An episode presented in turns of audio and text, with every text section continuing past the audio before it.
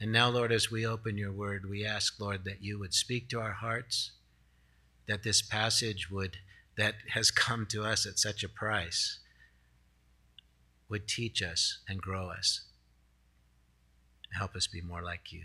In Jesus' name we pray. Amen. Amen. We're in First Corinthians. If you haven't, if you're a guest with us this morning, we work our way through the different books of the Bible, and you've happened to join us at, well, we're at First Corinthians chapter 1, and I'm going to be reading from verse 10 to 17. So, in honor of God's word, would you stand with me as I read this passage to you? First Corinthians chapter 1, verses 10 through 17.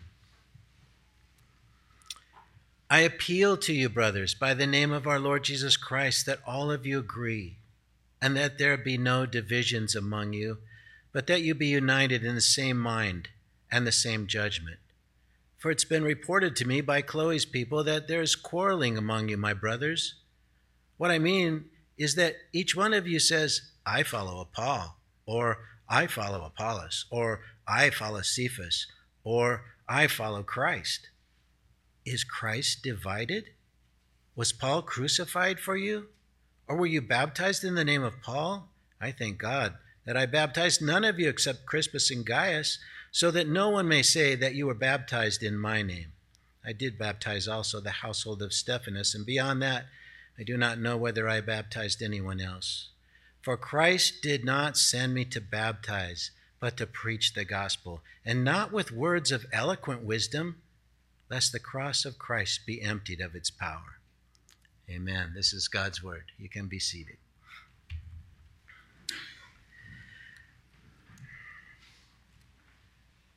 So, the previous passage, if you weren't here last week, it was uh, a letter for the, as Paul began his letter to the Corinthians. He told them uh, that he was so thankful. He praised them for the gifts that they had, for the grace that had poured out on them and he was encouraging them that Jesus would sustain them guiltless until his return.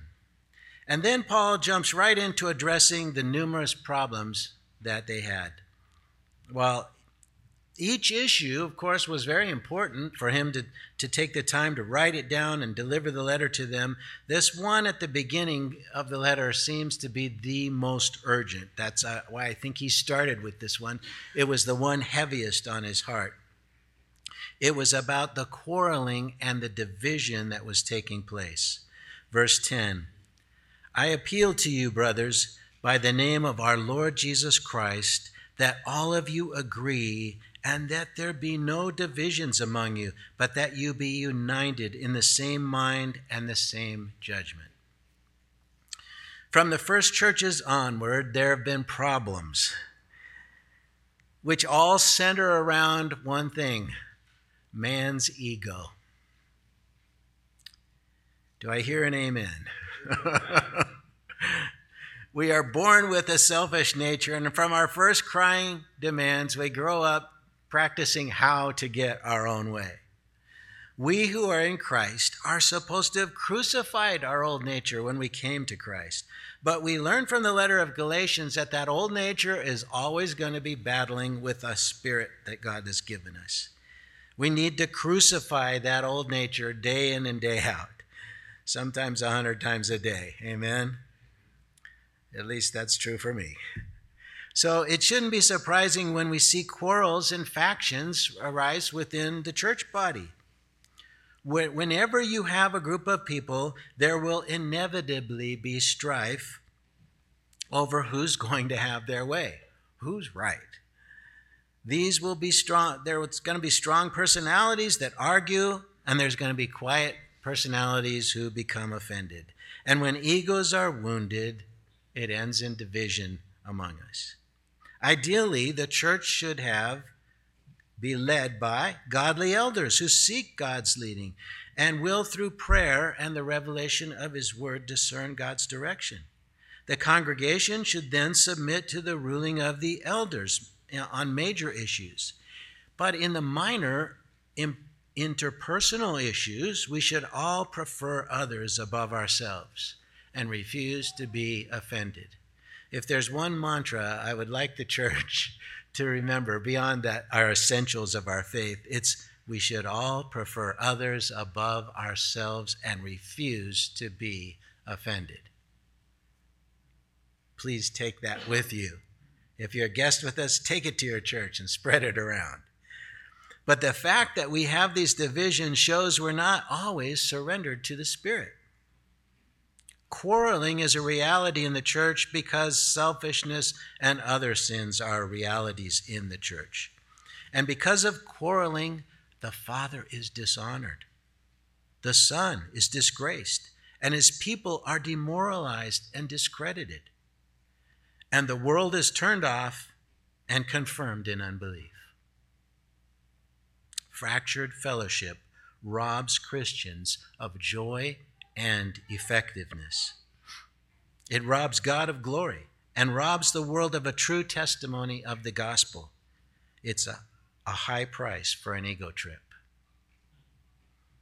When I first came to this church, it had split over property issues.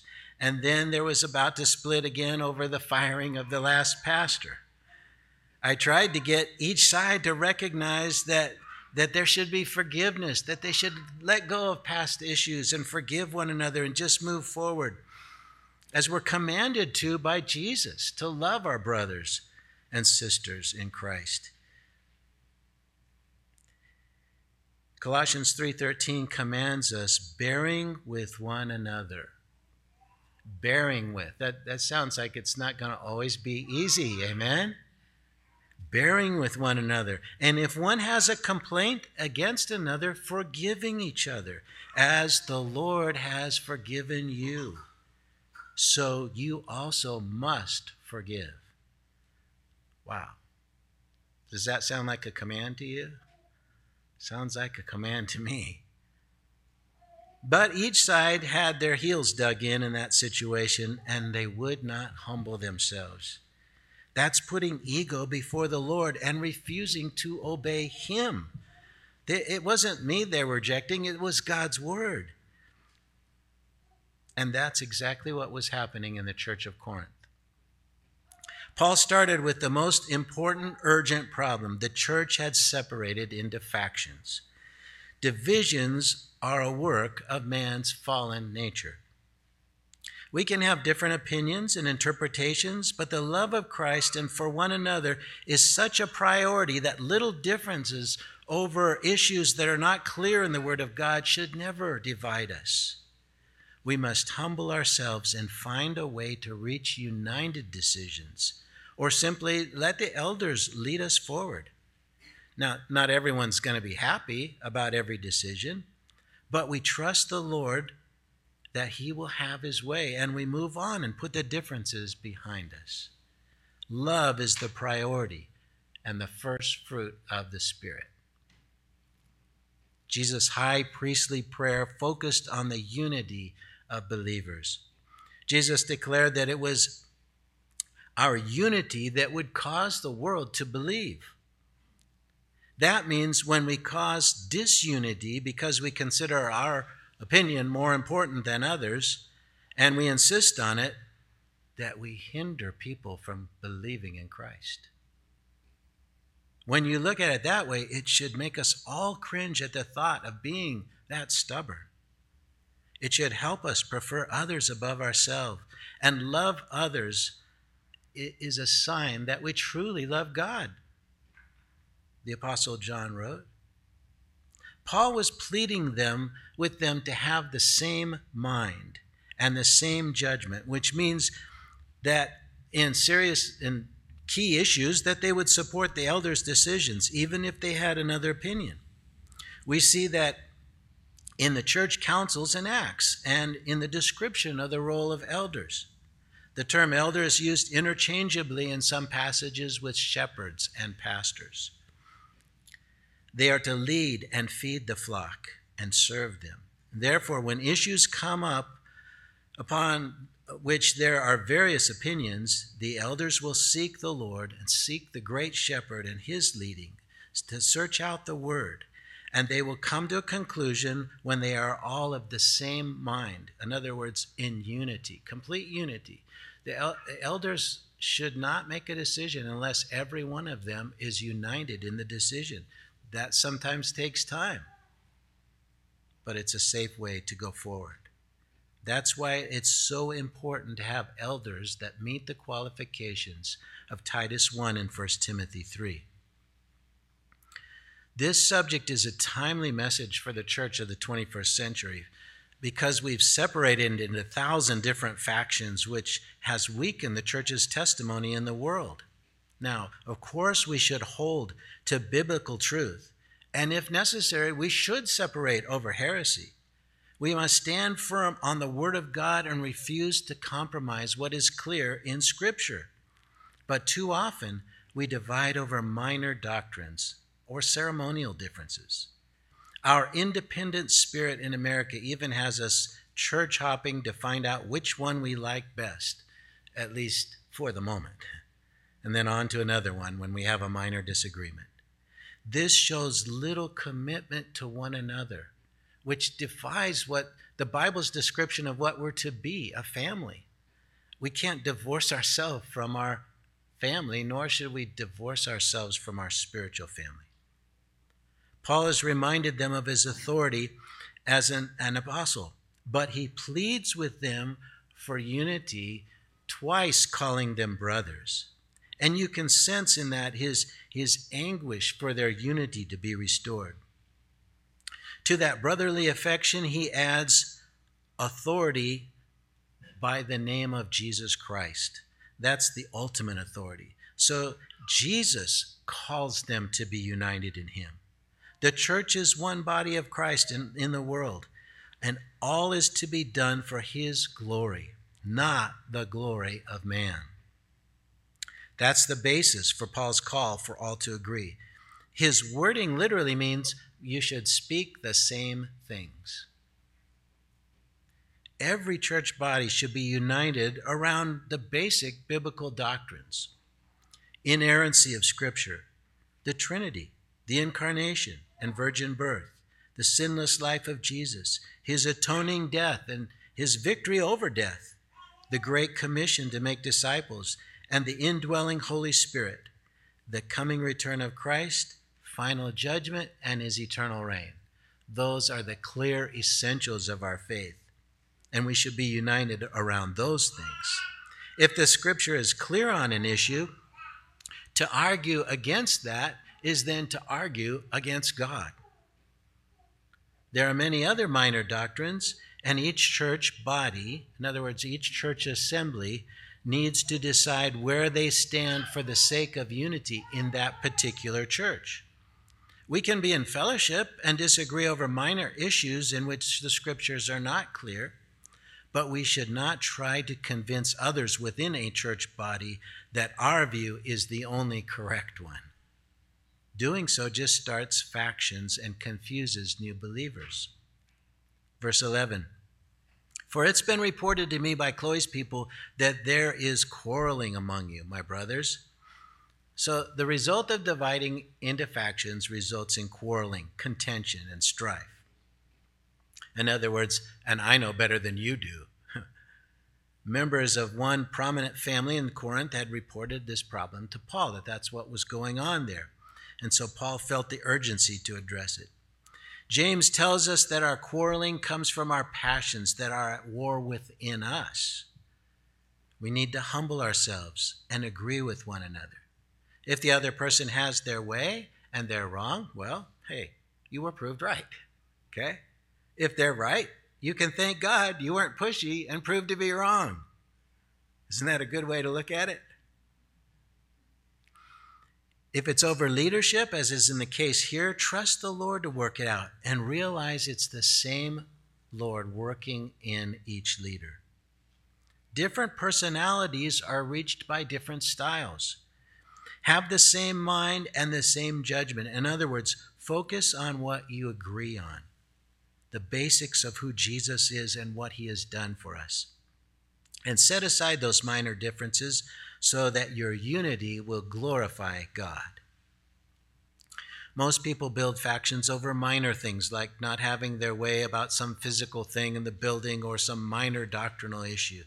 They forget we're a family and you don't split family over triv- trivial issues. Remember that everything we see is temporal. It's great that we have new carpet, but one day they'll be tearing it out. Amen? We, what we don't see is eternal. The things we fuss over are often just a blip in time, and we forget to emphasize the eternal. You know, wouldn't it be great if we could put on a, a, pair of future glasses and just look down the road in 10 years? I think if we did, we'd go, What was that thing we were arguing about back there? I, I completely forgot about it. And look, it didn't make any difference one way or the other. Or better yet, what if we could get a glimpse of heaven and realize we were wasting time with our little petty arguments, detracting from the kingdom of God? Verse 12 What I mean is this that each one of you says, I follow Paul, or I follow Apollos, or I follow Cephas, or I follow Christ. The church in Corinth was acting like the citizens of Corinth who were all about patronage. Who you are in Corinth at the time defend, depended on who your, who your patron was. It made all the difference in, in your ability to, to make money and your influence uh, in the city. Who's your sponsor? My sponsor is better than your sponsors. No, mine's more important than yours. Patronage is our escapist fix to numb the suspicion and fear that there's something wrong with the world and that it might be us. This reminds me of denominations. You know, Luther was frustrated with people calling themselves Lutherans. It really irritated him. He insisted that they call themselves Christians. But what do we do after Luther dies? we ignore what he said. We just can't seem to help our competitive nature and our pride in being the ones who are special. Of course you think your church is the best one for you or you wouldn't be you'd be going to a different one. But at the same time recognize that other Bible believing churches are the best one for those who attend there and that we are all one in Christ. Though there are always competitive pastors and attendees, the church should never be about competition with other churches, other Bible believing churches. We should never be encouraging someone to leave their church to come to ours, unless, of course, their church is heretical. We are competing with the world and the devil for the souls of mankind, not with other churches for the number of attendees. Amen? If our focus is on Jesus, then we'll be grateful for, fellow soldiers in Christ, wherever they attend. It's interesting, you know, that on the mission field, that denominationalism breaks down because they're surrounded by uh, the enemies all around them, the enemies at work all around them. They come together because they all have the same mission to reach the lost for Christ. It reminds me of the the uh, the two cowboys who were heard they could get um, so much money for every Indian scalp. And so they went out into the field and they camped and they woke up in the morning and one of them went outside the tent and said, "We are completely surrounded by Indians." And the, his friend said, "We're going to be rich." yeah, or you're going to die. but that's how the the churches on the mission field were surrounded by the enemy working in, in, the, in all the strange kinds of animism and things that keep their souls in bondage, all the false teachings their cultures have grown up with. We're bringing them the truth and the love of Jesus Christ to set them free. So we come together and work together. But here, where we have so many options and the enemy, the need around us doesn't seem so obvious, we tend to work independently. Names and peripheral doctrines do define where we stand, but they can also divide. And the body is not divided into parts, separated from one another. It's the same Lord working in each. We should learn to appreciate the differences in those who have a different emphasis. Some churches focus on the gifts of the Spirit, some on evangelism, some on teaching the word and discipleship, some on serving the needs in the community. Each is an expression of Christ and tends to reach people that other emphasis would not reach. Paul's writing because the church was dividing into groups over which pastor or elder that they liked the best. So there was the Paul group. They probably liked really deep doctrinal teaching. There was the Apollos group. They liked eloquent explanations. The Cephas group probably liked Peter's down to earth explanations and his personal experiences with Peter. And then there's the Christ group, which may have been like some today who don't think they need pastors or teachers, which the word declares has been given as a gift by God to the church. The cult of personality ends up in, in focusing on the teacher rather than on the message. The same thing's happening today. You know, some are fans of Franklin Graham, others, Charles Stanley's the best. I listen to John MacArthur, and so on and so on. There's nothing wrong with having a favorite style, but it's when we emphasize the man to the exclusion of all others and boast in him rather than the cross that we cause divisions. None of those teachers in Corinth, or none that I just mentioned, would encourage that to take place. If you hear a preacher say that he is the only one you should listen to, run. It's a sign of a dangerous ego. It's a cult like mentality. We all have our preferences, but we must realize that it's a choice to focus on one portion of Christian doctrine. And when we do that in neglect or even denial of the rest, we become out of balance and at risk becoming heretical. Instead, we should appreciate the other portions of doctrine emphasized by other Bible believing churches. We should avoid speaking negatively about those with different emphasis, as if we had chosen the best and they're somehow not as important as we are. Our focus should always be on knowing Jesus, knowing His Word, and making disciples. That is the Great Commission. That's Jesus' last request to us to go out into all the world and make disciples of all nations.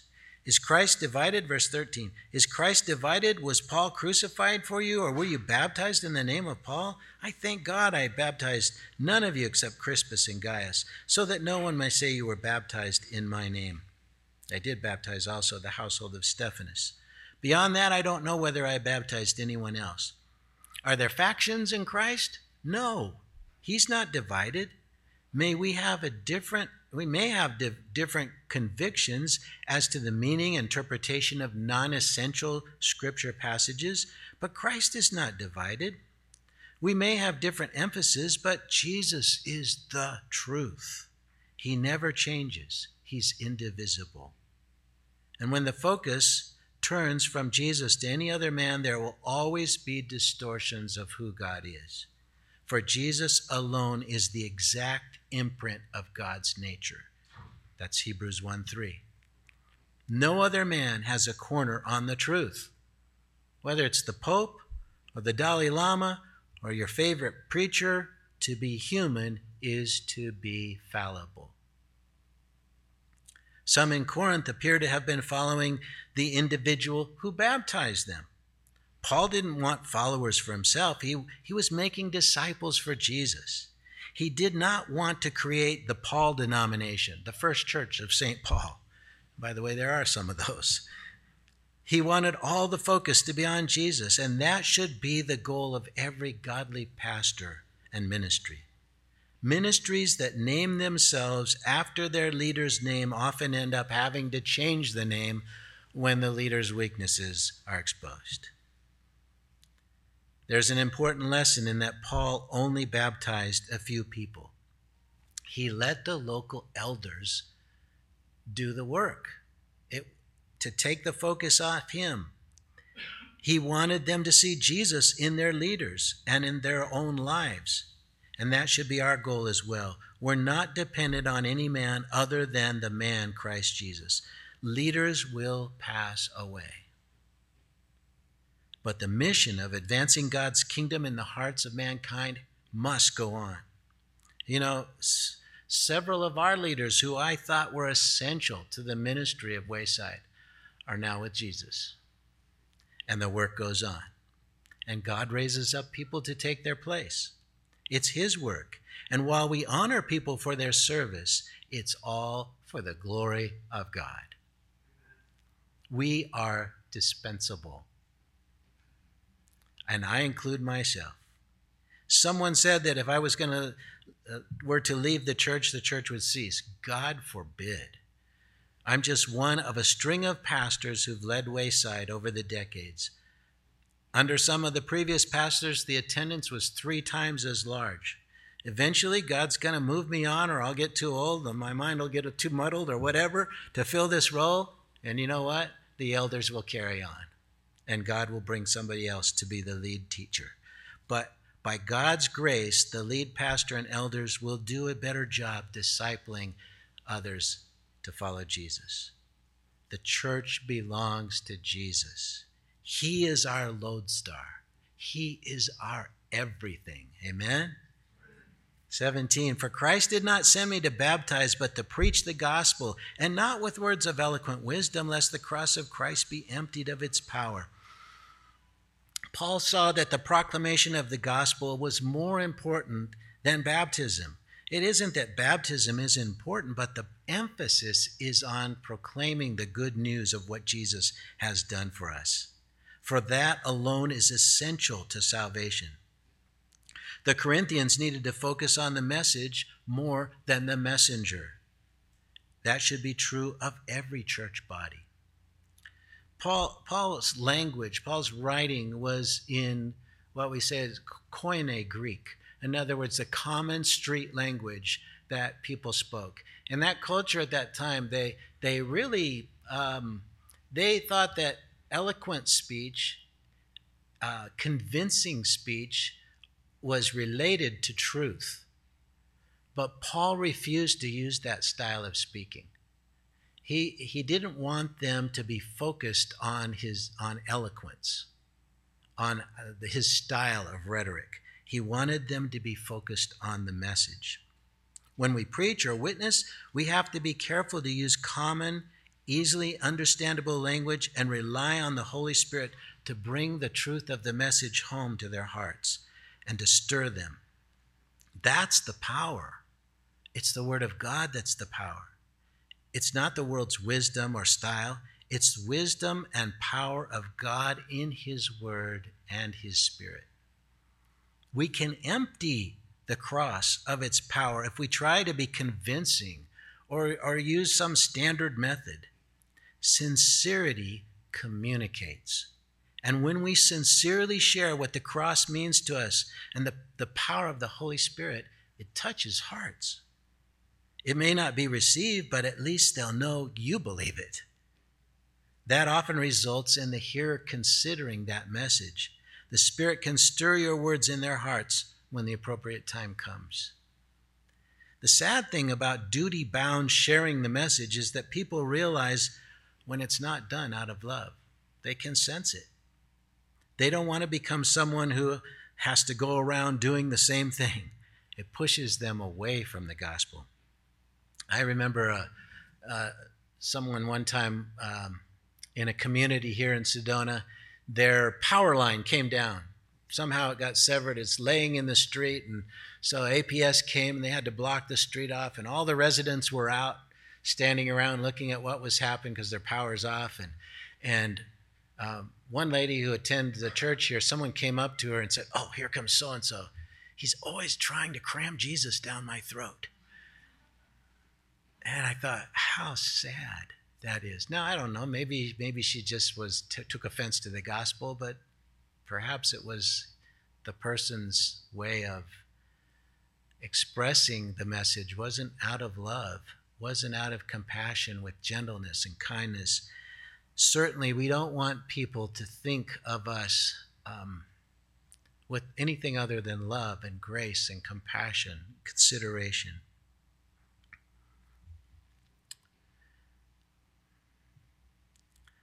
You know, they called Jesus the friend of sinners. And I think they used it, I know they used it as a derogatory term, right? Oh, there's that Jesus. He's always hanging out with sinners. I think Jesus loved the title because he had grace, he had mercy for them, he had the Father's love for them. And they're the ones more likely to listen because they know they need help. The power of the cross is not how much Bible you know, it's not how eloquent your explanations are. If it was, it would carry only a kind of temporary persuasion. The power of the cross that transformed your life is conveyed in your sincerity and conviction from your personal encounter with Christ and your communion with Him. That's power that's greater than any intellectual persuasion or methods taught by man. It's the power of the Holy Spirit that grabs the heart and brings the person into the life changing presence of Jesus. And you know, one way you can do that is ask them if you can pray with them. There's somehow you can pray for them. And take their hand and pray from talk to Jesus. Because when you do, the presence of Christ comes and they know it. They can sense it. This is our introduction to the first problem Paul is confronting, which is the cult of personality. It was tearing the church into separate factions. The root of the problem was the ego of those in the church body. It was contrary to the spirit of Jesus and his high priestly prayer in John 17 that we all be one in him. It took the focus off Jesus. I plead with you, congregation, in the name of our Lord Jesus Christ, that you all see that it is Jesus who leads this church through your elders, that each of you is presently an essential part of this body of believers, but also recognize that every one of us is dispensable. This is God's church. If the focus is on Jesus and God's Word with an effort to disciple new believers, then God will continue to bless and provide. The work is not dependent on any individual, it's dependent on an all powerful God. Let us keep our eyes on Him and place our trust in Him and see what He can do. Amen.